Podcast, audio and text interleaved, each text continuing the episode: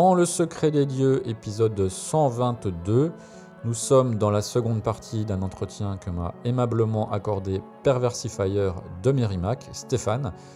Nous reprenons euh, les choses exactement là où nous les avions laissées, à savoir l'égrenage de tout ce qu'il y a de bon à savoir sur la discographie du groupe, associé à des anecdotes et autres informations, et puis des réflexions sur la condition de musicien amateur ou semi-pro. Eh bien, bonne écoute à tous, vous êtes dans Le Secret des Dieux. Alors, j'ai teasé le, deuxième album, euh, donc, qui est sorti en 2006. Donc, euh, cet album s'appelle Of Entropy and Life Denial. Alors, tu vas évidemment préciser hein, euh, les choses sur cet album. hein. Alors, je te donne mon avis dessus. Pour moi, c'est un black metal qui est quand même qui reste fidèle aux racines du genre. Alors, on sent une évolution hein, vers plus de- je vais pas dire de qualité de compo, mais une évolution dans les compos, euh, peut-être mieux maîtrisée. euh, idem pour la qualité euh, du son. Alors, tu, vas peut-être pouvoir me dire quels étaient vos objectifs en fait à l'époque, et puis dans quel état d'esprit était le groupe qui effectivement est passé par un, changement de line-up. Et puis par ailleurs, j'aimerais avoir aussi ton, avis sur, une chose qui m'a interpellé en, fouillant un petit peu dans les interviews et tout ça. C'est le fait que tu n'aimes pas qu'on parle de black metal orthodoxe par rapport à Merrimack. Euh, alors, je parle de orthodoxe dans le sens euh, conforme aux usages, hein, on ne parle pas de la religion orthodoxe. Euh, et tu n'aimes pas non plus trop les comparaisons avec d'autres groupes. Alors, est-ce que tu peux m'expliquer pourquoi aussi? Alors, moi, je on va commencer donc par l'album. Donc, en fait, ce deuxième album, donc 2006, il est très différent du premier, et je pense que la raison principale, c'est ce que tu as dit, c'est que le- on a changé de line-up assez, mais assez drastiquement. C'est-à-dire que déjà là, à l'époque, je suis le seul, je suis le seul à être resté. Donc, en fait, euh, entre le premier album et le deuxième, il n'y a que moi, quoi, si je dis pas de bêtises, qui, qui suis en- commun. Et, et quand tu changes 4 cinquièmes de ton line-up, c'est pas pareil que changer un cinquième de ton line-up. Ça change ton son, ça change beaucoup de choses. Euh, ça veut pas dire que, que c'est un autre groupe, hein, parce qu'encore une fois, je pense qu'il y a une, une continuité. Et moi, je suis là pour ça, pour rester un peu le fil conducteur, le garant euh, de la cohérence, si tu veux, de, de la carrière euh, discographique de, de Merrimack. J'espère que, que j'y parviens.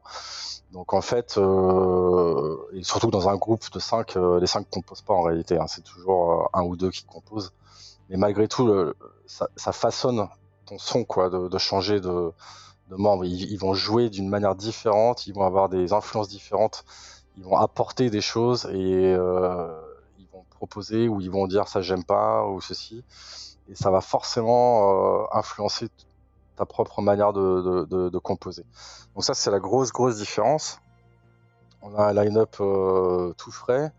On a beaucoup plus de moyens. On a changé de label. hein. Donc là, on est sur Moribond Records, qui nous a, qui a été super pour nous, qui nous a donné beaucoup plus de, moyens, euh, qui nous a, qui, est hyper, euh, comment dire, ça m'a fait rire son contrat, parce que son contrat, tu vois, il t'écrit un contrat juridique de, de 20 pages dans un charabia, euh, dans un jargon voilà, juridique. Et puis à la fin, en police 60, il t'écrit Heil Satan et il t'a une goutte de sang dessus. Pas mal. C'est ça- c'est- rigolo. Mais Moribond, il, a- il est comme ça. C'est un mec, dès le début, il nous a demandé euh, c'était quoi l'idéologie, est-ce qu'on était sataniste et tout? C'était vachement important pour lui. Lui, il faut vraiment que ça matche tu vois, artistiquement avec lui euh, à tout niveau. On s'est bien entendu, il nous a donné des moyens et donc on, a, on est allé au Necromorbus Studio en Suède, qui, était quand même, euh, qui est quand même une, une référence en matière de black metal. Donc ça aussi, ça joue énormément sur la façon dont, l'album sonne, hein, sa production, et, pas que sa production, parce que Toré euh, Necromorbus, il, t'aide aussi quand même à façonner. euh, enfin, c'est le son, mais il a même donné des avis parfois sur des, passages. euh, ça veut pas dire qu'on l'a écouté, hein, mais il a apporté vraiment euh, son truc, sa petite pierre à l'édifice. Donc tout ça fait que les deux, les deux albums sont quand même très différents. Et puis après, il y a le, y a le niveau technique. C'est-à-dire qu'on a évolué en, en trois ans. Euh, ça s'entend au niveau de la batterie, par exemple. Euh, là, ça commence à être euh, à jouer mieux. Euh, en termes de donc techniquement, même en termes d'influence, en termes, on l'a dit au tout début, il n'y avait pas beaucoup de black metal. C'était des balbutiements. Euh, là, le black metal, il était complètement euh, dans son boom. Il y avait des albums qui sortaient de partout, donc les influences bien plus diverses, avec des, membres du, groupe qui n'écoutent pas forcément tous la même chose. Donc tout ça, ça fait que euh, en trois ans, euh, bah, le son, est différent, la musique est différente, et à cause de tous ces paramètres. Donc il n'y avait pas vraiment de volonté. Tu dis quel était le, le, but de cet album? Il n'y avait pas un objectif. Euh, on n'a pas mis une target en disant euh, on part de là, on veut arriver là. Le, but c'était plutôt bah, de continuer à faire la musique qui nous plaît. Moi, mon but c'est toujours le même en fait sur chaque album, c'est que je joue la musique que j'aimerais bien écouter, que j'aimerais que les autres groupes aient composé, tu vois. Et comme ils le font pas, et que ça me frustre, ben, du coup, je le fais moi-même. J'estime que la musique que je, compose, pour moi, c'est la meilleure musique qui est possible, tu vois. Sinon, je le ferais pas, hein, j'arrêterais, hein. ça sert à rien, je pense. C'est aujourd'hui, il n'y a plus d'album de black metal qui me fait vibrer, il n'y a plus rien qui me plaît en 2023. Du coup, je compose l'album euh, que j'ai envie d'écouter. Voilà, c'est ça. Et ça a toujours été ce but-là, finalement. Donc en 2006, of, euh, of Entropy and Live Denial, c'est probablement le black metal que j'avais envie d'écouter à ce moment-là. Mm -hmm. voilà. C'est aussi simple que ça, c'est que c'est ça qui me plaisait à ce moment-là. Alors, euh, j'aime pas le côté orthodoxe, je sais, alors, je sais pas si je l'ai dit dans le sens euh, traditionnel ou dans le sens orthodoxe, parce qu'après le mot orthodoxe black metal est arrivé mais je pense que c'est un peu après ça. Oui, c'est orthodoxe dans le sens euh, traditionnel. D'accord. Alors si, parce que alors ça, j'ai pas de problème parce qu'on est un groupe de black metal traditionnel. Encore aujourd'hui, on est un des rares qui portons du corpse paint. On n'est pas dans l'évolution, on n'est pas dans l'innovation, on n'est pas dans la, tu vois, euh, c'est ce qui nous a été reproché quelquefois hein, que, que, nous on continue à jouer euh, le black metal. Euh, des débuts un peu, quoi, classique. Ouais. Classique, euh, des débuts, voilà, et qu'on ne cherche pas à repousser les barrières, etc. Et c'est pareil sur, sur. Nous, à la, rigueur, c'est peut-être au niveau de nos textes où c'est beaucoup plus euh, élaboré, euh, mais, mais c'est vrai que musicalement, ou même au niveau de l'image, on est très traditionnel, vraiment dans la tradition, on est très orthodoxe. Mais je pense que c'est plutôt à l'époque tous les groupes un peu associés au Necromorbus on les qualifiait de orthodoxe black metal. Il y avait vraiment cette étiquette de tous ces groupes. Euh, donc c'est peut-être ça que j'ai dit à un moment dans ce sens-là. Je sais pas. Et après tu m'as dit là, qu'est-ce que j'ai dit d'autre? Donc je voulais pas qu'on soit ah oui que j'avais pas qu'on soit comparé aux autres groupes. Bah, je pense que personne n'aime trop ça, non? Enfin on a tous envie de croire qu'on est euh, qu'on est euh, unique et original. Donc euh, c'est jamais agréable d'être comparé à un autre groupe, je trouve. Moi c'est c'est voilà enfin ça sur ça j'ai pas trop changé d'idée quoi. Et c'est d'autant plus emmerdant quand euh, quand tu n'écoutes pas le groupe euh, auquel tu es comparé et que parfois même tu ne l'aimes pas. Ça j'ai connu aussi. Exactement. Exactement. C'est le pire de tout de ça c'est je crois qu'on l'a tous vécu ça nous les black metaleux c'est quand tu te balades dans la rue euh, un peu toi tu de noir, tout de noir vêtu. Là je te parle d'il y a 10 ans ou 20 ans peut-être 20 ans, et puis les mecs ils font Ah putain, t'es un gothique, euh, t'écoutes euh, Marilyn Manson et tout. Alors que il n'y a rien à voir avec, avec ce que t'es, ce que t'écoutes. Mais tu vois, des comparaisons vraiment foireuses, déjà comme ça, ça te rend, fou. Mais euh, tu prends même pas la peine de, discuter. Mais les, mêmes, les comparaisons en général, c'est jamais agréable parce que euh, je pense qu'un artiste, il propose euh, ce qui vient de lui, de, du fond de lui, et t'as pas envie d'être comparé à quelqu'un d'autre, t'as envie d'être comparé, enfin t'as envie que ton œuvre soit prise, euh, euh, en tant tant que, chose qui vient de toi et qui n'a rien à voir, même si ça peut ressembler éventuellement à l'œuvre de quelqu'un d'autre, c'est pas la peine de le mentionner parce que quand toi tu l'as créé, t'avais pas ce truc-là en tête, donc c'est pas, pour moi c'est hors propos, on s'en fout. Bien sûr. Alors, ce disque-là, euh, Of Entropy and Life Denial, euh, a reçu un très bon accueil. Hein. Alors, euh, pour ce que j'en sais, euh, c'est un disque considéré comme culte. D'ailleurs, le groupe aussi, hein, dans le monde du black metal. Est-ce que, pour toi, ce statut est lourd à porter? Et est-ce que, en fait, déjà à l'époque, vous vous en rendiez compte que vous commenciez aussi un petit peu à endosser ce, ce rôle de, de groupe culte et underground? Alors aujourd'hui, en 2003, je, 2023, je pense pas du tout que Max soit un groupe culte, franchement. Euh, Il y a tellement d'autres groupes qui sont euh, apparus. En fait, au début, c'est la rareté qui faisait le, ce, statut. Comme je disais, au tout début, il y avait peu de groupes. Donc c'était facile d'être mémorable, de sortir du lot. Après, au début, on a eu un peu cet avantage, la rareté. Ensuite, on a eu l'avantage, tu veux, de de l'ancienneté. C'est-à-dire que, ah ouais, mais vous, vous étiez là au début, donc vous êtes, sérieux, vous êtes crédible et tout. Donc, ce qui est vrai, euh, ça prouve un peu notre sérieux, le fait que moi, 30 ans après, je sois toujours là. Mais culte, je sais pas, j'ai jamais eu cette impression. Je sais que l'album euh, Entropy and Live Denial, c'est notre meilleur succès, ça je le sais. Euh, déjà, je le sais par rapport aux ventes, c'est celui qui s'est le plus vendu. Et je le sais aussi, comme tu dis, par rapport aux, aux chroniques, où euh, c'est l'album qui, est le plus aimé, ça j'en suis sûr. Euh, pour autant, je pense pas qu'on soit un, un groupe culte. C'est-à-dire qu'on a, plus- c'est plus qu'on a une, une légitimité et euh, qu'on est là depuis longtemps. C'est plutôt ça, à mon avis. Mhm. Voilà, on est là depuis longtemps, on fait la même chose, on est sérieux, tu vois, on est. Il n'y a pas grand chose à redire à notre sujet, il n'y a pas grand chose à critiquer parce qu'on fait notre truc, on l'a toujours fait. Donc c'est plus comme ça que je le vois que le côté culte. Ouais, ça peut faire partie aussi de la définition de culte, justement. C'est, euh, t'es dans ta niche, t'as pas forcément un, succès euh, éclatant, il n'y a pas énormément de choses à vous reprocher, vous, vous restez euh, euh, fidèle à, une musique authentique, et puis euh, vous êtes là depuis longtemps. Enfin, la plupart des groupes cultes ont au moins ces caractéristiques-là. Ouais, c'est vrai. Maintenant que tu le définis comme ça, moi, j'imaginais qu'un groupe culte, quand même, il avait plus de succès commercial que ça.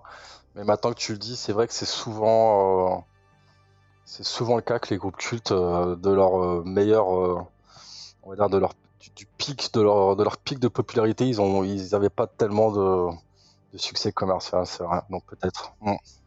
Moi, en tout cas, ça fait partie de ma définition. hein. Je pense qu'un groupe culte, c'est aussi des groupes qui sont écoutés par euh, 15 personnes, quoi. Ouais, ouais. Justement, qui font l'objet d'un culte par ces 15 personnes. Selon cette définition, donc tu as probablement raison. Je sais qu'on est, euh, on est, non, non, on est très, très, euh, très respecté par, euh, par certaines, euh, par, voilà, par, par, par beaucoup de monde. Mais voilà, moi je le voyais comme on n'a jamais vraiment percé. Alors, on n'est jamais vraiment sorti de l'underground. On n'a pas encore, tiens, c'est marrant, on n'a pas encore mis ce, sorti ce, ce terme depuis le début, qui était quand même le terme où, euh, à une époque, tu vois, il, il fallait presque volontairement rester underground, tu vois. Il fallait revendiquer l'appartenance à l'underground. Voilà. Si tu voulais, si tu devenais mainstream, tu perdais euh, ta fanbase, quoi, tu vois. Donc, donc euh, il fallait jongler entre toi, ton, ton ambition de, de- d'avoir plus de moyens, de pouvoir euh, toucher peut-être plus de monde, tout en restant underground. Donc ça, c'était assez compliqué. Je pense qu'on a bien réussi ça, d'ailleurs. hein. Après, il y a des groupes underground qui ont rencontré beaucoup plus de succès euh, commercial, mais on sait, toi et moi, que le succès commercial n'a absolument rien à voir avec le talent, en règle générale. Bien sûr. Donc ça me, ça me pose pas trop de problèmes. euh, Voilà, de, de- c'est- pas un truc qui me, qui me chagrine plus que ça. Alors, pour continuer sur la discographie, hein, dans l'ordre chronologique, euh, en 2009, euh, vous sortez votre troisième euh, album, donc, qui s'appelle Grey Rigorism. Pour moi, on sent euh, encore une évolution euh, sensible. hein, euh, alors, c'est pareil, hein, si tu n'es pas d'accord avec euh, ma petite euh, chronique rapide, tu pourras, tu pourras me le dire. hein. Euh, pour moi, il y, a des- petits changements, il y a un petit peu plus de mélodie, hein, comme on retrouve un petit peu le côté mélodique qu'on pouvait avoir au tout début du groupe sur les démos. Il y a des parties peut-être plus accrocheuses, il y a, des ralentissements de tempo plus fréquents. Il y a des petites incursions en fait qui commencent vers la dissonance. Donc euh, ça, c'est un élément euh, qui, euh, la dissonance, c'est un, élément qui a créé une sous-scène de, black metal ensuite, hein, avec des groupes qui ont utilisé la dissonance pour faire un black metal un peu différent. Alors selon moi, ça vient essentiellement de l'influence d'un album fondateur hein, qui est The Work Which Transforms God de Bruthouse Nord. Tu me diras si cet album représente quelque chose pour toi.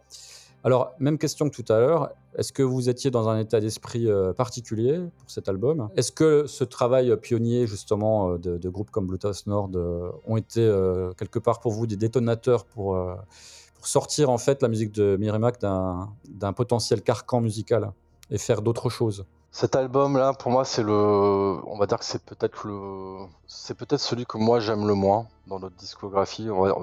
Je le trouve dispensable, on va dire. Tu vois, c'est pas un, chef-d'œuvre. Euh, moi, je le vois vraiment dans la continuité de, de Entropy, euh, bien qu'il soit trois ans plus tard. Mais euh, il y a des choses qui ont changé. On a, t'as raison. Alors, on a inclus un peu de samples. on a mis des interludes entre les morceaux pour essayer de d'aérer, si tu veux. En fait, on a souvent une musique, nous, euh, un peu. Euh, dès le départ, hein, on fait souvent des changements de tempo un peu abrupts. Euh, voilà, on peut passer d'un tempo à un autre, on peut passer d'un riff ternaire à un truc binaire, on peut. on n'a jamais eu trop de limites sur ça, et du coup, parfois nos albums ils sont un peu euh, je moi, je le vois comme ça. Hein. Je peux me tromper, c'est dur d'avoir du recul sur sa propre musique. Mais ils sont un peu denses ou un peu. Euh, ça peut être difficile à digérer. Donc, on, a eu cette idée de dire on va mettre des petits interludes, tu vois, pour le rendre plus aéré, plus digeste. Euh, donc, il y a ce côté-là. Il y a le côté un peu, comme tu dis, où peut-être qu'on amène des petites.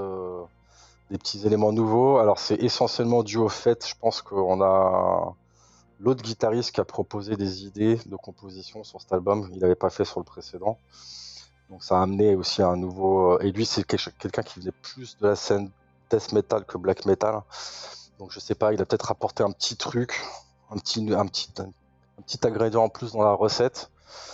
Euh, mais voilà, moi je trouve qu'il personnellement, je trouve qu'il n'y a rien de, il y a rien de bien nouveau dans cet album par rapport au précédent. il est un peu moins bon que le précédent. Donc finalement, cet album, c'est celui que je, me dis avec le recul, euh, c'est celui qui est le moins, euh, le moins intéressant. C'est marrant, je connais des gens qui me diront que c'est leur préféré, c'est toujours comme ça. Enfin, il y a quelques-uns qui diront ça. Mais donc c'est pour ça que je regrette pas de l'avoir fait. Mais, mais pour moi, dans, voilà, dans, mon, dans mes goûts, bof, voilà, bof, euh, je l'écoute pas souvent. Il y a un morceau que j'adore, qui est By Zygress, qui est un morceau qui dure 13 minutes, ce qui est assez rare pour, pour nous et pour un groupe de black metal en général, enfin à l'époque ça l'était, et qui est un morceau que j'adore vraiment, qui est un de mes tout morceaux préférés de, un de mes morceaux vraiment préférés de tout Merrimack. Mais à part ça, euh, moyennement. En plus, on est dans le même studio, toujours au Necromorbus, donc toujours cette espèce de production euh, un peu glaciale, tu vois, un peu froide, euh, son de guitare à la Necromorbus. Donc même en termes de prod, il n'y a pas une énorme évolution. Euh, voilà, donc pour moi c'est une continuité cet album. Les questions que je te posais vis-à-vis de Bluetooth Nord, est-ce que ça a du sens ou pas du tout? J'aime bien, j'aime bien Bluetooth Nord, je suis pas un fan de Bluetooth Nord, mais là je vais passer pour le vieux con évidemment, je préfère largement les, les premiers, premiers euh, travaux, voire même les démos de l'époque où ça s'appelait Vlad que j'ai ici, parce que c'est le style de black metal que j'aimais, il y a ce côté vraiment moi je le vois comme un peu, euh, tu vois, un peu épique. Je sais pas, c'est le mot qui me vient à l'esprit, ce côté un peu euh, waouh, euh, grandiose. Après, il s'est aventuré dans des, ouais, dans la dissonance. Alors j'aime bien la dissonance, mais je trouve que ceux qui ont, pour moi, qui ont vraiment amené la dissonance plutôt dans, un autre style, c'est Despel Omega. Je pense qu'ils sont arrivés, à part le premier album qui était très bah, orthodoxe justement classique, très, ouais, très orthodoxe, exactement. Le Simonumentum, pas le premier, le deuxième, hein, Simonumentum qui était. Si, justement, avec Simonumentum, ils ont commencé à introduire ces petits arpèges, euh, tu sais, qui font un peu grincer les dents, là. Et après, ils ont, ils ont exploité que ça. Donc, ce style de, dissonance, j'aime beaucoup dans Despel Omega. Quoique maintenant, de nos jours, ça me fait un peu chier parce que je trouve que même eux, ça tourne un peu en rond. C'est-à-dire que voilà, ils ont fait des trucs géniaux, mais à, force, euh, la recette, elle commence à, s'épuiser. Et j'aime bien, oui, euh, The Work Which Transform God de, de Blue Nord. J'aime bien cet album, mais je crois, franchement, si je te dis pas de bêtises, que je l'ai découvert bien plus tard. C'est un album que j'ai découvert assez tard, parce qu'à l'époque, je suivais pas ce groupe. Euh, je m'étais arrêté, voilà, au Memory of Vetusta et au démo. Je suivais pas trop ce groupe, et notamment parce que, et ça aussi, je vais, je vais te confesser, comme je suis quelqu'un de, justement très orthodoxe et de très euh, très à cheval, soit sur le black metal, ce que ça devrait être, euh, le côté traditionnaliste, j'estimais peu euh, qui était à l'inverse de ça. Lui, pour lui, on s'en fout un peu de, de l'image, de tout ça, de ceci, de cela, et on explore des nouveaux horizons musicaux. Euh, on fait pas de concert, on fait pas d'interview. Lui, il a, à l'inverse, si tu veux, du côté orthodoxe du black metal. Et moi, ça me posait problème parce que j'étais un gardien du temple. Enfin, je me sentais comme un gardien du temple. Donc, ça me posait problème, ce gars-là. Et aujourd'hui, j'ai 46 ans, j'ai changé d'avis, tu vois. Euh, heureusement. Mais à l'époque, j'étais vraiment un, vieux con un peu sectaire, quoi. Tous les gens qui, qui rentraient pas dans les codes, dans les cases, ben, je voulais pas en entendre parler, je voulais pas m'intéresser à eux. Donc j'écoutais pas leur musique euh, parce que pour moi ça ça méritait pas quoi. Et c'est bien plus tard quand je me suis ouvert à l'esprit que j'ai écouté que je me suis dit putain merde je suis quand même passé à côté d'un truc à l'époque quoi. Alors juste pour information, euh, Deathspell Omega s'est mis à faire de la musique euh, euh, dissonante après Bluetooth Nord. Hein. Mais, mais, dans un autre style. Voilà, alors si j'en crois en fait les informations que j'ai sous les yeux là à l'instant, parce que je voulais quand même vérifier ça, leur album Simonumentum est sorti en février 2004. Euh, The Work Which Transforms God, c'est 2003. Ceci dit, l'album de Deathspell Omega a été enregistré entre, à cheval sur 2003 et 2004. Donc, il est possible qu'en fait, les, deux groupes aient commencé euh, de manière euh, parallèle à faire, évoluer un black metal vers quelque chose de, plus, dissonant. Hein. C'est tout à fait possible. Oui, oui. Moi, ce que je, voulais dire, c'est que. Alors, je pense qu'on s'est mal compris. Je voulais pas dire que Deathspell Omega avait fait la dissonance avant Blues of North. Non, ils ont fait le style, dans le style de black metal dissonant c'est eux qui ont fait le style de black metal dissonant que j'aime. C'est-à-dire que pour moi, et je connais pas très bien Blue Dust Nord, j'ai l'impression que Blue Dust Nord, ils sont dans les dissonances plus sur des, des nappes, des vagues, des ambiances comme ça un peu. Euh, alors que Deathpan Mega, ils sont arrivés avec leurs petits arpèges euh, hyper, euh, hyper shadés, hyper complexes. Un style de dissonance, c'est un peu différent, tu vois, le, style musical des deux groupes. Et ce style-là de Deathpan Omega me parle plus. C'est ce style de dissonance-là qui me parle plus. Et c'est les premiers à l'avoir fait, ce style-là, c'est ça que je voulais dire. Alors, on va continuer sur euh, le, quatrième album, donc euh, The Acojol Mass. Alors, il est sorti en 2012. Alors, moi, je ne te cache pas que c'est mon album préféré de Merrimack et que je l'ai pas mal écouté à l'époque. Alors, moi, je trouve qu'à l'époque, vous, réussissez à conserver votre euh, identité tout en proposant en fait une musique qui est plus moderne. bon, bah, alors, notamment dans la production, évidemment, hein, qui, est, une très bonne production. mais, surtout, en fait, je trouve que le songwriting est, est vraiment cool. Alors, tu pourrais peut-être me dire comment en fait euh, vous avez perçu l'accueil de l'album? Parce qu'en fait si je consulte Metal Archive euh, je trouve que le site nous met sur une fausse piste parce que les notes sont pas terribles sur cet album alors que moi je le trouve vraiment euh, excellent. Comme je te disais c'est mon album préféré du groupe. Et j'irais même jusqu'à dire que pour moi c'est un des grands albums du black metal français. Est-ce que quelque part, vous n'auriez pas été victime de ce dont ben, on parlait tout à l'heure, à savoir qu'il y a parfois peu de liberté artistique qui est laissée au groupe, hein, notamment par les, scrutateurs en fait et juges du black metal, dont tu as fait partie toi-même, tu nous l'as avoué, et que du coup, ben, ça pénalise un peu euh, certains groupes en fait qui sortent vraiment du, carcan originel. Moi, je pense que j'ai l'explication de, la réponse à ta question. Moi, j'adore cet album aussi. Déjà, ce qu'il faut comprendre, là, il y a eu un gros changement de line-up encore une fois. Donc, euh, en 2010, notre chanteur qui était quand même, qui avait quand même un, rôle très important dans Mary Max, c'est-à-dire par exemple, on était deux à répondre aux interviews, c'était lui et moi. Il avait contribué quand même à, développer le, tout, le discours. C'est quand même lui qui écrit les textes. Enfin, c'est un rôle qui, pour moi, est vraiment majeur dans un groupe.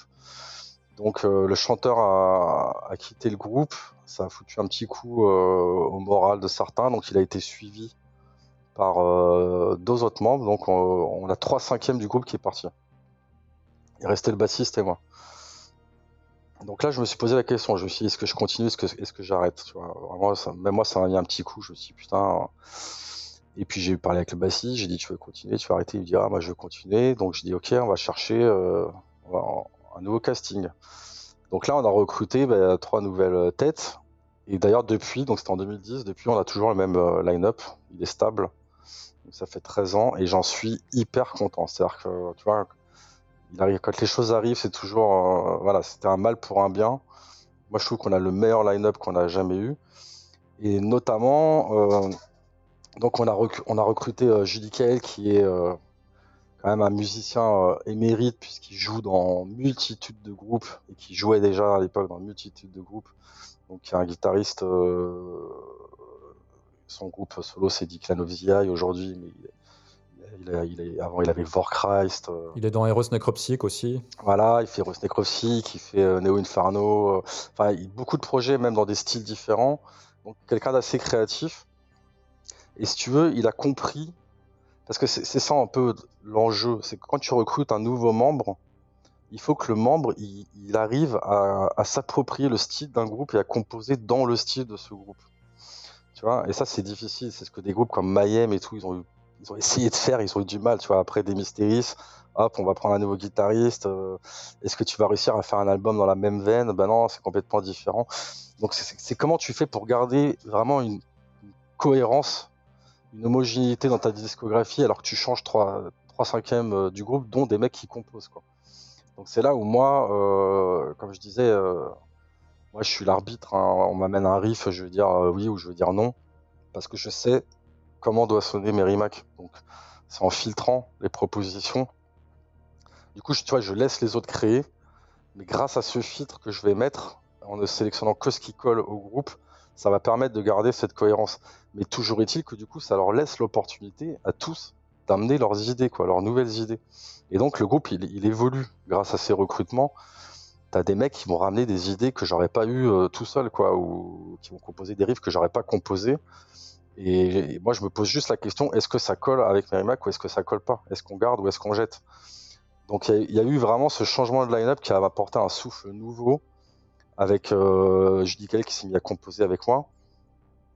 Il y a toujours la même aussi explication de tout à l'heure, c'est qu'on a évolué en tant que, musicien, dans nos goûts aussi musicaux, on a dans, nos compétences techniques, donc tout ça dans notre façon de composer, puisque là évidemment, euh, maintenant on avait l'informatique, on pouvait faire des maquettes, on pouvait faire des, donc on commençait vraiment, on arrivait au Necromer Boost, on avait déjà toutes nos démos, tous les clics ils étaient prêts, euh, on était préparés, euh, on était beaucoup plus professionnels, tu vois.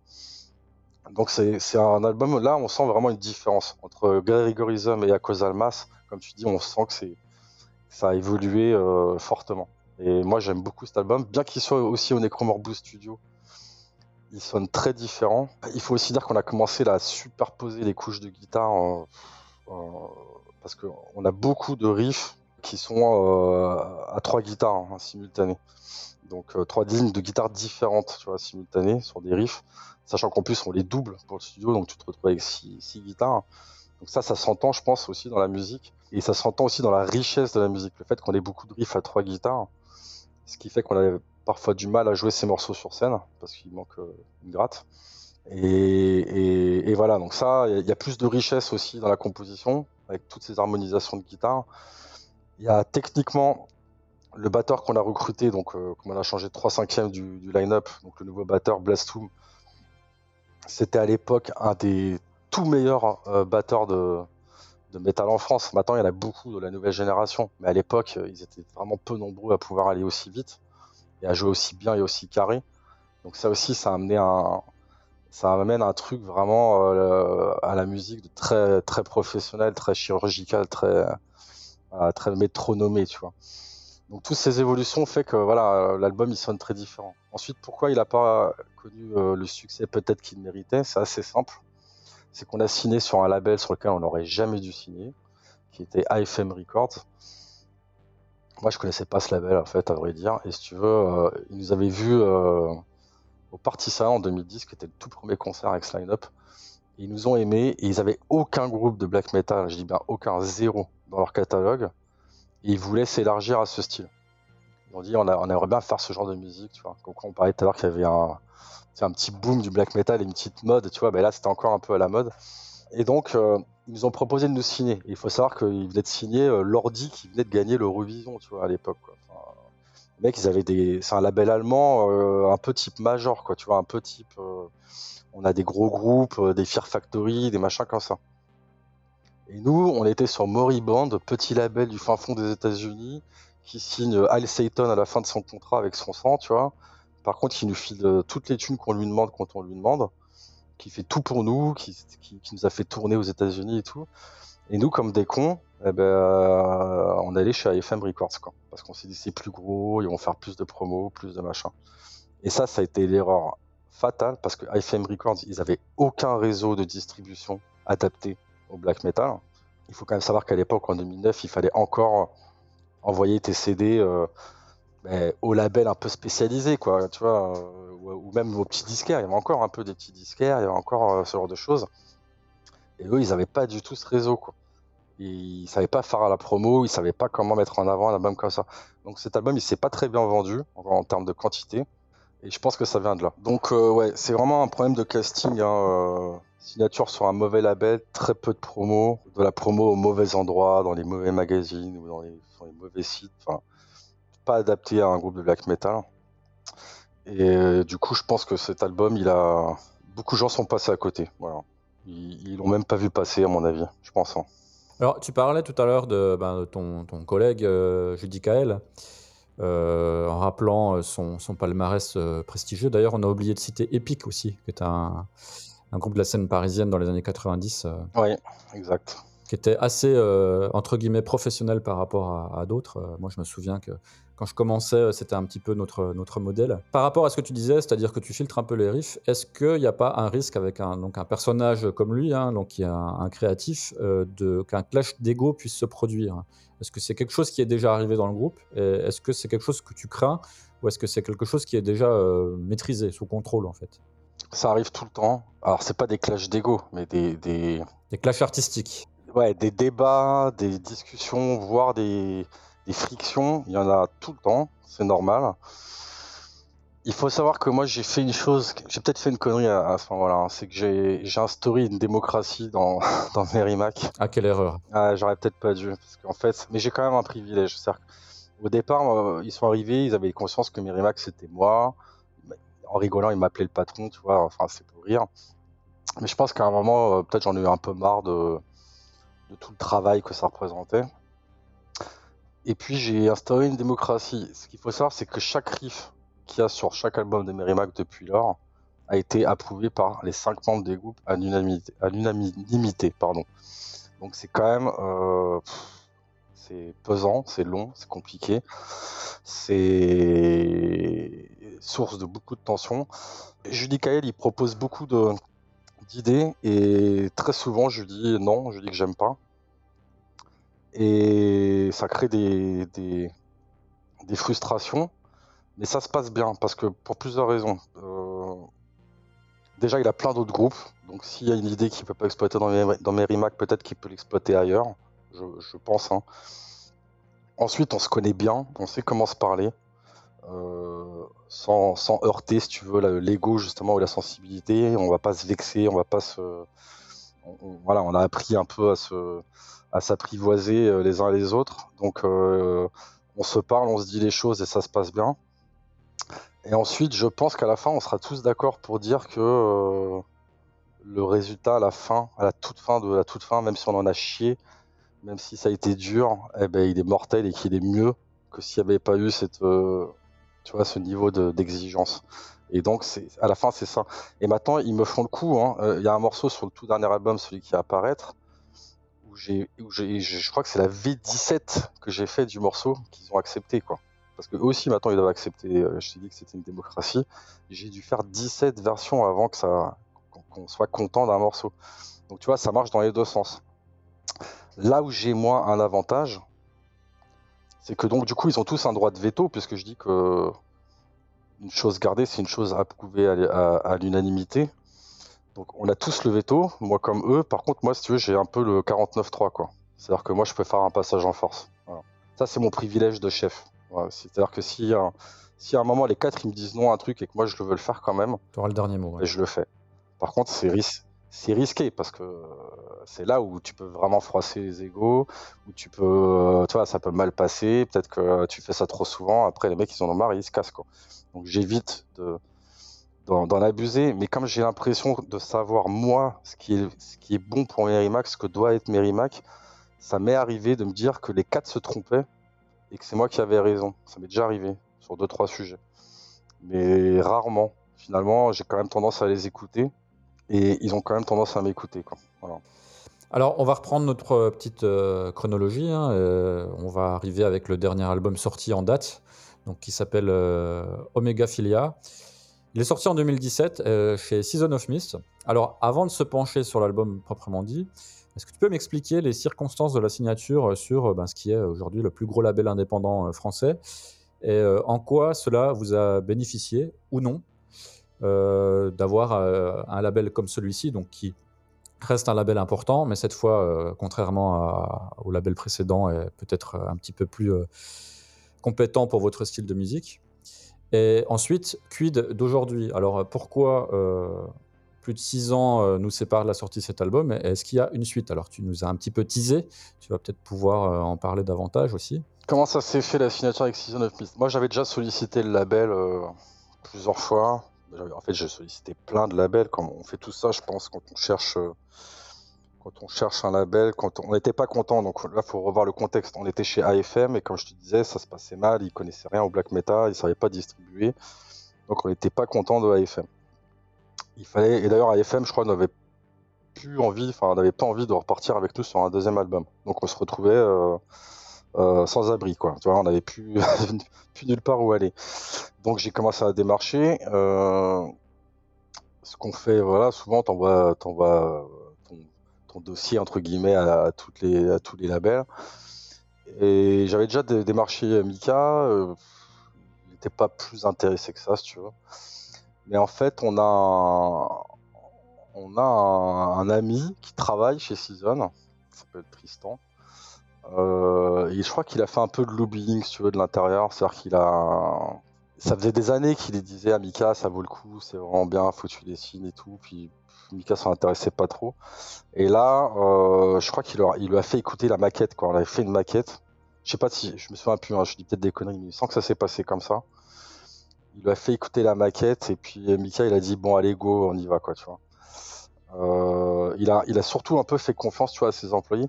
Il faut aussi savoir que Mika c'est pas un. Alors, c'est un, bon ami, j'ai pas envie de, trop en révéler sur lui, mais mais le black metal, enfin ce genre de black metal, c'est pas son domaine de prédilection, c'est pas son domaine d'expertise, tu vois. Euh, parce que c'est pas trop ce qu'il écoute, en fait. Lui, tu vois, t'as as vu que Steve ça s'est très élargi quand même euh, à beaucoup de choses aujourd'hui. Il aime beaucoup les choses qui sortent un peu de l'ordinaire, un peu original, un peu euh, avant-gardiste. Et le black metal un peu comme ça orthodoxe, tradit, bon, c'est pas trop ce qu'il écoute et c'est pas trop ce qui lui plaît. Donc il s'en remet un peu, si tu veux, à la vie des gars autour de lui, quoi, de ses employés. De... Et en fait, il les a écoutés, quoi. Il a dit, allez, euh, on tente. Il nous a signé sur euh, la branche qu'il appelle euh, Underground Activist. Hein. C'est exactement la même chose. Il n'y a aucune différence que tu sois chez Season ou chez Underground Activist. C'est les mêmes gens qui bossent pour toi, c'est le même réseau de distribution, c'est le même label. Sauf qu'il y a juste le nom Underground Activist et pour lui, c'est pour c'est pour faire une sorte de, sous-label plus catégorisé et ça aide un peu pour la promo pour certains trucs. Donc en gros, euh, ça s'est fait comme ça, hein, euh, pas facilement, pas du jour au lendemain, un peu par le réseautage, tu vois. Qu'est-ce que ça nous apporte? Ça nous apporte énormément de choses parce que c'est le label parfait pour un groupe comme nous. En fait, euh, il, a, il a le réseau. déjà, c'est un gros label. Enfin, ils ont une force de frappe qui est assez importante ils, savent, euh, ils savent promouvoir, distribuer. Euh, euh, tu vois l'évolution de ce label par rapport à l'évolution des autres labels français, c'est incroyable. Ils ont, Bien sûr. ils ont vraiment su prendre le, le coche il a su se transformer, tu vois, il a su comprendre la transformation digitale, euh, tout ça, il a, il su vraiment euh, évoluer, faire évoluer son label, même maintenant sur les t-shirts où il a investi dans une machine extrêmement chère d'impression à la demande, tu vois, maintenant il fait des t-shirts à l'unité à la demande. Il comprend que le monde d'aujourd'hui, c'est pas le monde d'il y a 20 ou 30 ans et que si tu veux survivre comme un business, faut t'adapter et lui, il a toujours fait. Donc ça, c'est vraiment hyper bien d'être sur un label comme ça qui est si euh, réactif et, qui suit l'évolution du monde de la musique. Et puis c'est bien parce que maintenant Mika c'est devenu un pote. Ce qu'il faut savoir c'est que Judica et moi on joue tous les mardis au poker avec Mika en ligne. Hein. Euh, c'est un rituel depuis le Covid, depuis les confinements. On discute évidemment de tout et de rien, euh, pas que de musique, on joue, au poker. Donc euh, on est allé chez lui en vacances l'été dernier. Maintenant, c'est devenu quelqu'un de bien plus que le patron de notre maison de disques. Et, euh, et c'est d'ailleurs, je pense, grâce à ça qu'on est encore sur ce label. Parce que clairement, euh, Merrimack ne représente aucun revenu pour Season of Mist comparé à ses autres groupes. Donc je pense que s'il nous, signe encore, c'est par, euh, par sympathie, tu vois, par amitié. Ou parfois, comme il me dit, pour, parce qu'il sait bien d'avoir des groupes de, de, black metal sur son label, sur son catalogue. Mais mais voilà, c'est c'est pas c'est pas pour le côté euh, mercantile, hein, ça c'est clair. hein. Nous, on lui apporte rien. C'est lui, c'est presque de la philanthropie de signer un groupe comme nous. hein.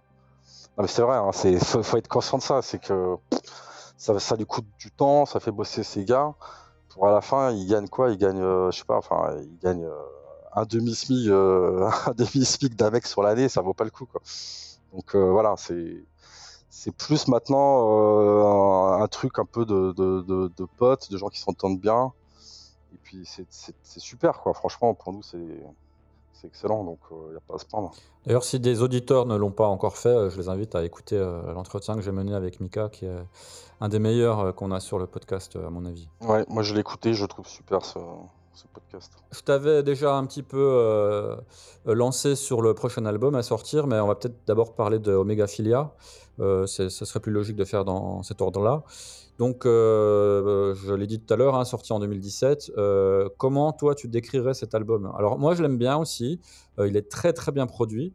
Euh, on sent un, gros travail sur les ambiances. Euh, pour moi, c'est vraiment l'album d'un groupe qui est, très aguerri, hein, euh, qui a suivi l'évolution du, black metal, euh, plutôt que euh, absolument rester scotché sur les années 90. Alors ça peut sembler paradoxal par rapport à ce que tu me disais. Tu me diras euh, si tu es d'accord ou pas avec moi.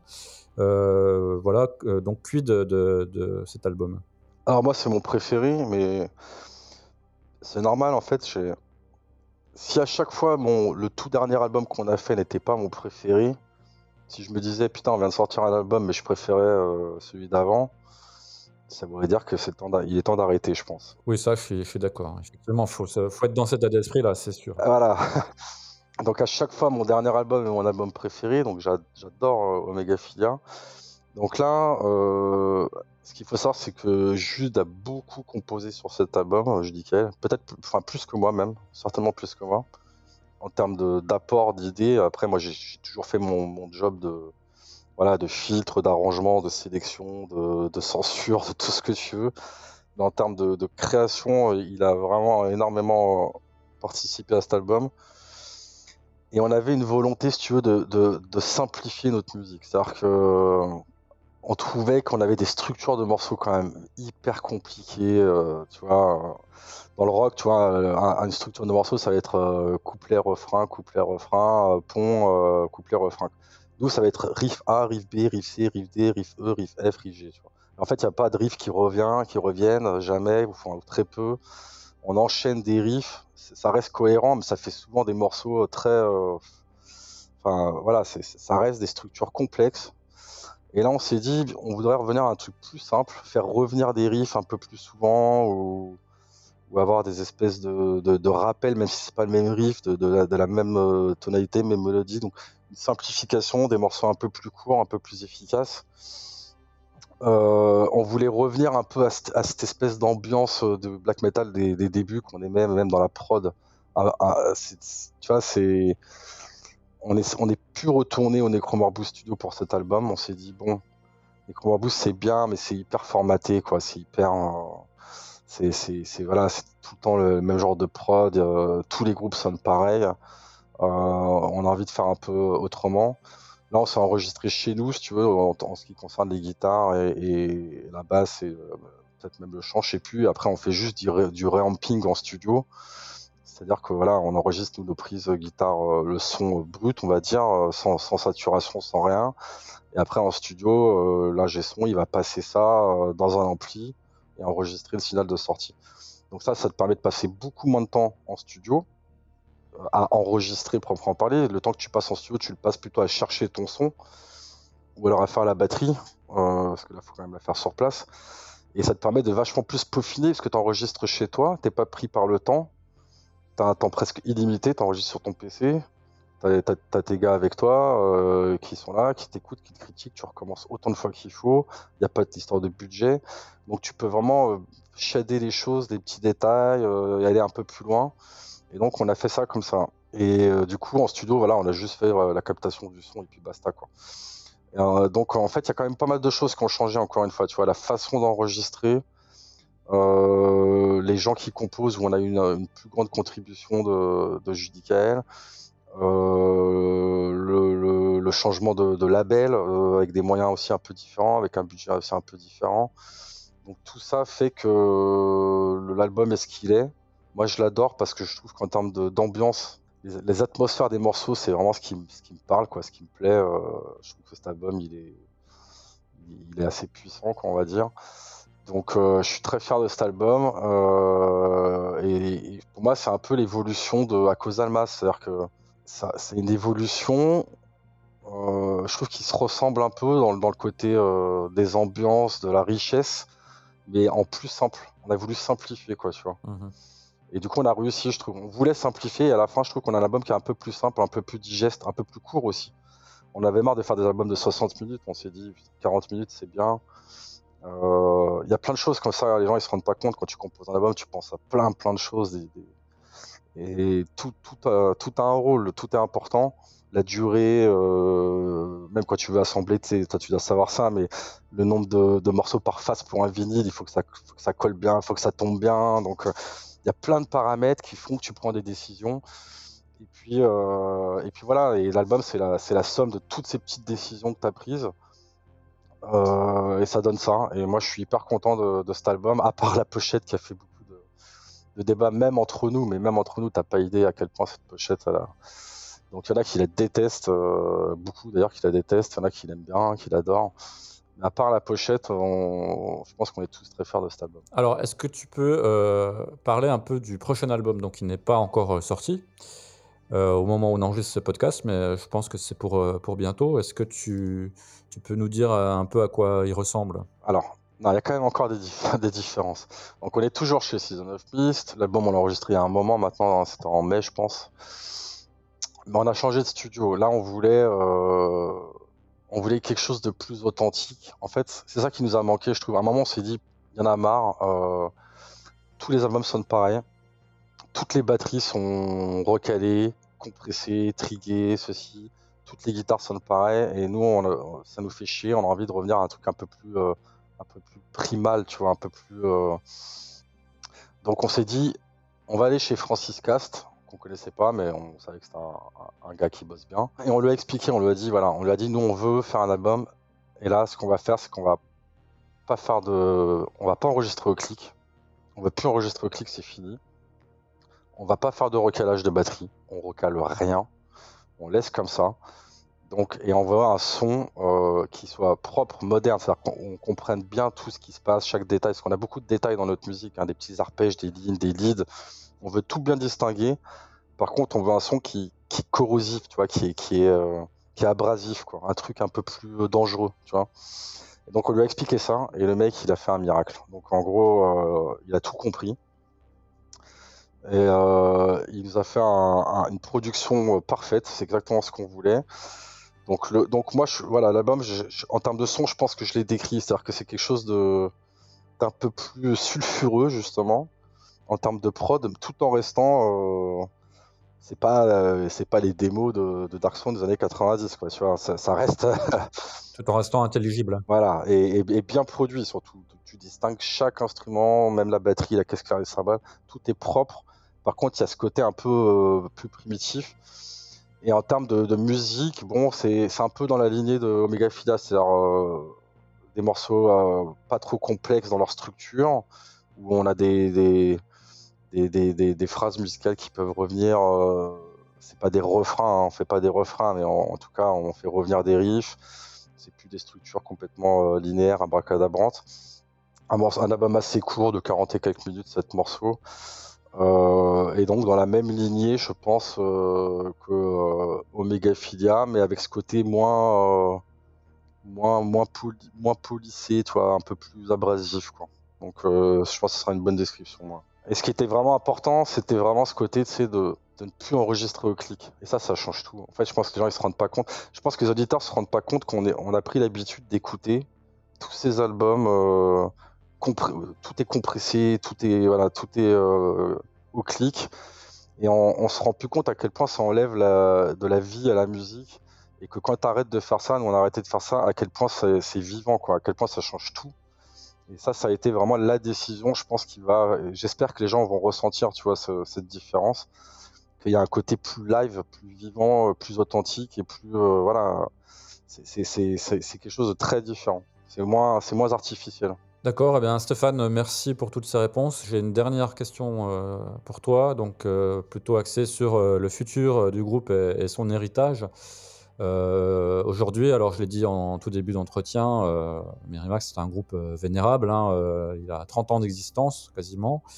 Est-ce que tu considères qu'à ce stade, le groupe a déjà vécu son âge d'or, sachant que bon, ben, vous n'aurez sans doute jamais le succès d'un Emperor ou d'un Enslaved ou ce, genre de groupe.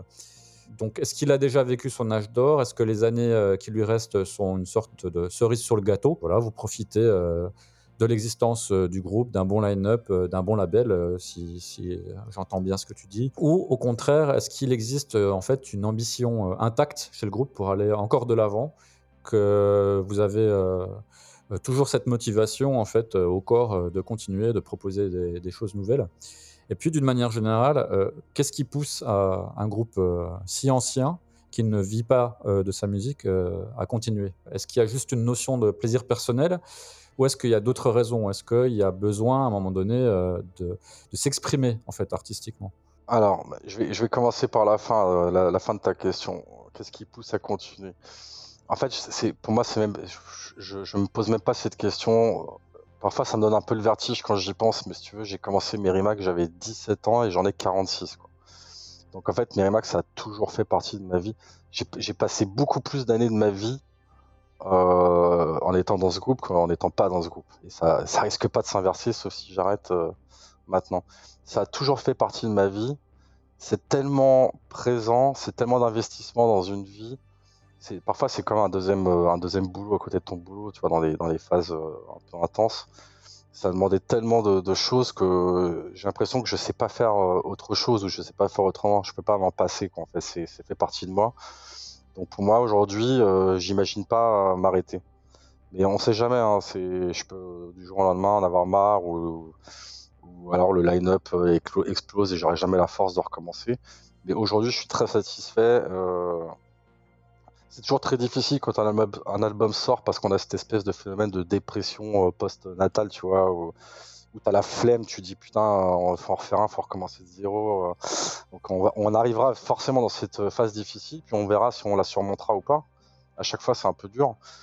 Mais moi, j'adore ça en fait. euh, et ce qui nous pousse, je pense, c'est de continuer à faire de- des- lives, euh, aller jouer dans des, dans, des, endroits incroyables. On a joué, grâce à Merrimack, on a joué au Japon, on a joué au Mexique, euh, on a tourné aux États-Unis.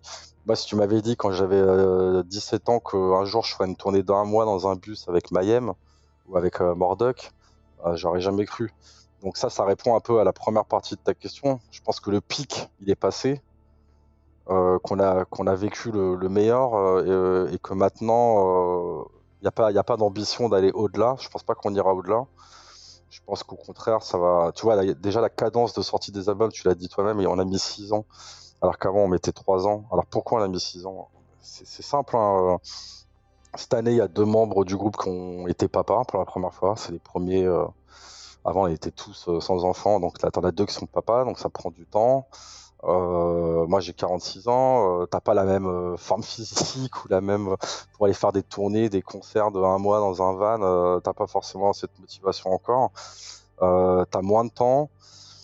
Euh, c'est plus di- plus difficile vraiment de dégager du temps, de, trouver de la motivation pour t'investir là-dedans. Mais je l'ai toujours, mais du coup, ça prend plus de temps et c'est plus long. Donc en fait, on avancera forcément moins vite à partir de maintenant. Et c'est pas grave. C'est-à-dire que tant qu'on aura encore envie de continuer, tant pis si le prochain album il est encore dans, dans 6 ans ou dans 8 ans. Euh, nous, on n'a pas, on a rendez-vous avec personne, on n'est pas pressé. Donc tant qu'on a envie de continuer, on continue. Mais oui, il y aura pas de, il y aura pas de, boom ou de révélation où d'un coup le groupe va euh, se propulser à une autorité supérieure où on va s'investir plus parce que déjà on n'aura ni le temps ni l'envie de faire ça. Oui, c'est vrai qu'arrivé à un certain âge aussi, euh, euh, nous, musiciens non professionnels, nos vies sont faites. Et, et la musique, euh, c'est à la fois un exutoire et puis quelque chose qu'on a connu depuis longtemps et puis qu'on a du mal à se détacher aussi. Et puis en plus tu les envi tu les envies pas. Tu moi quand je tourne avec euh, quand je tourne avec Mordok et que maintenant je les connais bien, c'est des potes, mais quand je vois leur vie, je les envie pas quoi. De, passer l'année sur la route, euh, faire des dates, c'est un métier, tu vois, c'est un métier pour. Et moi j'ai absolument pas envie de ça quoi. Je les envie pas. Donc on, on me dirait demain tu peux avoir une méga notoriété, par contre, ça implique ça, ça, ça, faut faire ci, ci, ci. Moi, je dirais probablement non. hein. Franchement, pas envie. Alors qu'à 20 balais, euh, c'est ça la vie dont tu rêves. Exactement. On sait- de toute façon, c'est- de nos jours, c'est plus possible. C'est, on sait très bien que si tu veux marcher, il faut, il faut, c'est pas, c'est pas, c'est pas les ventes d'albums, c'est fini ce temps-là. Donc, il faut tourner. Et puis nous, on a, tous un métier. euh, certains des gamins. Donc euh, euh, là, cette année, on sort un album, donc on essaie de faire beaucoup de festivals. Alors quand je dis beaucoup, on va peut-être faire, euh, je sais pas, 12 fests dans l'année. Ça serait monstrueux. Euh, D'habitude, on en fait 3 voilà, exceptionnel. On va se faire une bonne année euh, où on va bien, promouvoir l'album. Et puis après, l'année d'après, on va se remettre un peu en, repos, tu vois, et, et on recomposera à, à notre rythme euh, quand on, quand on en ressentira le besoin, ça se trouve. En fait, quand on sort un album, euh, je pense après qu'on a joué, ça fait peut-être ça à tout le monde. hein. On a même plus envie de se voir. Pendant un an, on veut plus se voir. On, peut plus se blairer. On a passé tellement de temps ensemble euh, à construire le truc que, pff, on, veut un break, les uns des autres aussi. hein. euh, donc, on verra. Mais même vis-à-vis d'un album, hein, euh, en tout cas, moi, souvent après avoir terminé un album, euh, c'est bon, bah, cette fois, je m'arrête pendant 3 ans, 4 ans, euh, 5 ans peut-être. C'est ça. Mais le truc, c'est le virus fait que euh, deux ans, enfin deux mois plus tard, euh, tu, tu, tu trouves un petit riff sur la guitare, et tu dis ah il est pas mal celui-là, tiens je vais le mettre de côté, et puis euh, de fil en aiguille tu retombes dedans quoi. Exactement. Eh bien merci hein, Stéphane euh, pour ce, ce témoignage, euh, ben, pour le coup euh, vraiment intéressant hein, sur euh, euh, sur tout ce dont on a parlé, hein, que ce soit la vie de, de Mirimac et puis euh, euh, tes croyances, euh, euh, ton parcours. Euh, merci beaucoup. Et puis, euh, ben, bonne continuation euh, avec le groupe euh, en vous souhaitant euh, que l'album fonctionne et puis que vous puissiez faire cette petite douzaine de, festivals en 2024. Eh bien, merci à toi en tout cas de m'avoir invité. C'est un, podcast que j'écoute euh, très souvent, que je trouve très intéressant. Donc, euh, j'ai trouvé ça vraiment intéressant tes questions. Donc, euh, j'ai hâte d'écouter le, le résultat et, et je te souhaite aussi avec ton groupe, euh, avec Monolith, que ça se passe bien parce que je sais que c'est pas facile en ce moment pour, pour tous les groupes. hein. Donc, euh, donc voilà, on fait du mieux qu'on peut et puis euh, et on, continue, on continue à mener notre barque. Et on a le même âge, donc on est un petit peu sur la même longueur d'onde aussi, tu vois, sur, euh, C'est ça. sur, euh, sur, voilà, sur euh, l'avenir des groupes et tout ça. et puis là, comment on l'envisage en fait. Voilà, c'est fini le temps de- des rêves de, de jeunesse. Exactement. Merci Stéphane, à bientôt. Merci. Salut.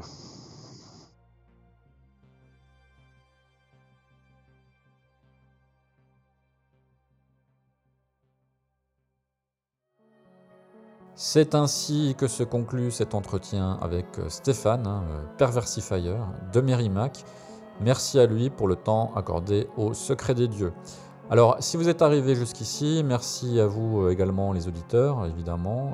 Je vais maintenant, en guise de conclusion, faire mon petit podcasteur ou youtubeur ou influenceur de base en vous invitant à liker ce contenu hein, s'il vous a plu, à vous abonner hein, si ce n'est pas déjà fait.